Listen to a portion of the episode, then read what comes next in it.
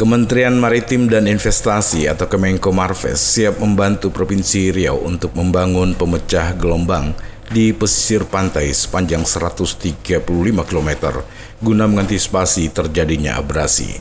Hal ini ditegaskan oleh Kepala Dinas Lingkungan Hidup dan Kehutanan Provinsi Riau, Makmun Murad, usai menerima kunjungan Asisten Deputi Planologi Kehutanan dan Tata Lingkungan Kementerian Marves Sugeng Harmono Kamis pagi di Pekanbaru. Dalam pertemuan itu, Sugeng berjanji akan memasukkan anggaran pembangunan pemecah gelombang itu di APBN 2020 mendatang. Bahkan kata Murad, saat ini tim dari Kementerian Marves langsung turun ke lapangan meninjau pulau terluar tersebut. Mereka ingin melihat kondisi langsung abrasi di pesisir pantai di daerah ini. Murad mengakui ada 3 pulau di wilayah ini yang sangat memerlukan pembangunan pemecah gelombang untuk memecah abrasi itu, antara lain Pulau Rangsang, Pulau Rupat, dan Pulau Bengkalis. Terkait luas pemecah gelombang yang akan dibangun di pesisir 3 pulau itu, Murad menerangkan panjangnya mencapai 135 km. Meski tidak semuanya, pihaknya dalam tahap pertama hendaknya dibangunkan sepanjang 100 km. Menurut Murad, kalau hitungan dulu anggarannya mencapai 28 miliar rupiah per kilometer, kalau saat ini mungkin bisa menjadi lebih. Jadi biayanya berapa anggaran untuk membangun? Kalau hitungan dulu itu sekitar 28 miliar per kilometer. Per kilometer? Per kilometer.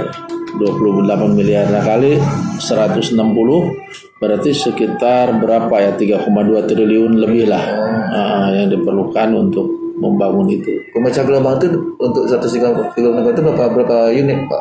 Untuk berapa jumlahnya? Banyaknya gitu? Iya, sepanjang 135 km itu yang harus dibangun. Oh gitu. Pemecah gelombangnya. Ya mungkin nanti pada daerah-daerah tertentu tidak perlu itu.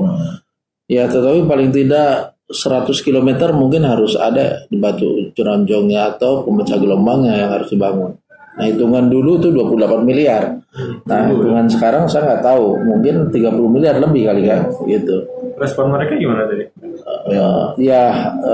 Mereka sih sangat prihatin juga melihat kondisi yang terjadi ya pada saat ini, dan mudah-mudahan itu nanti bisa dijembatani oleh mereka kepada atasannya, dan ya kita berharap mudah-mudahan ada hasil gitu loh.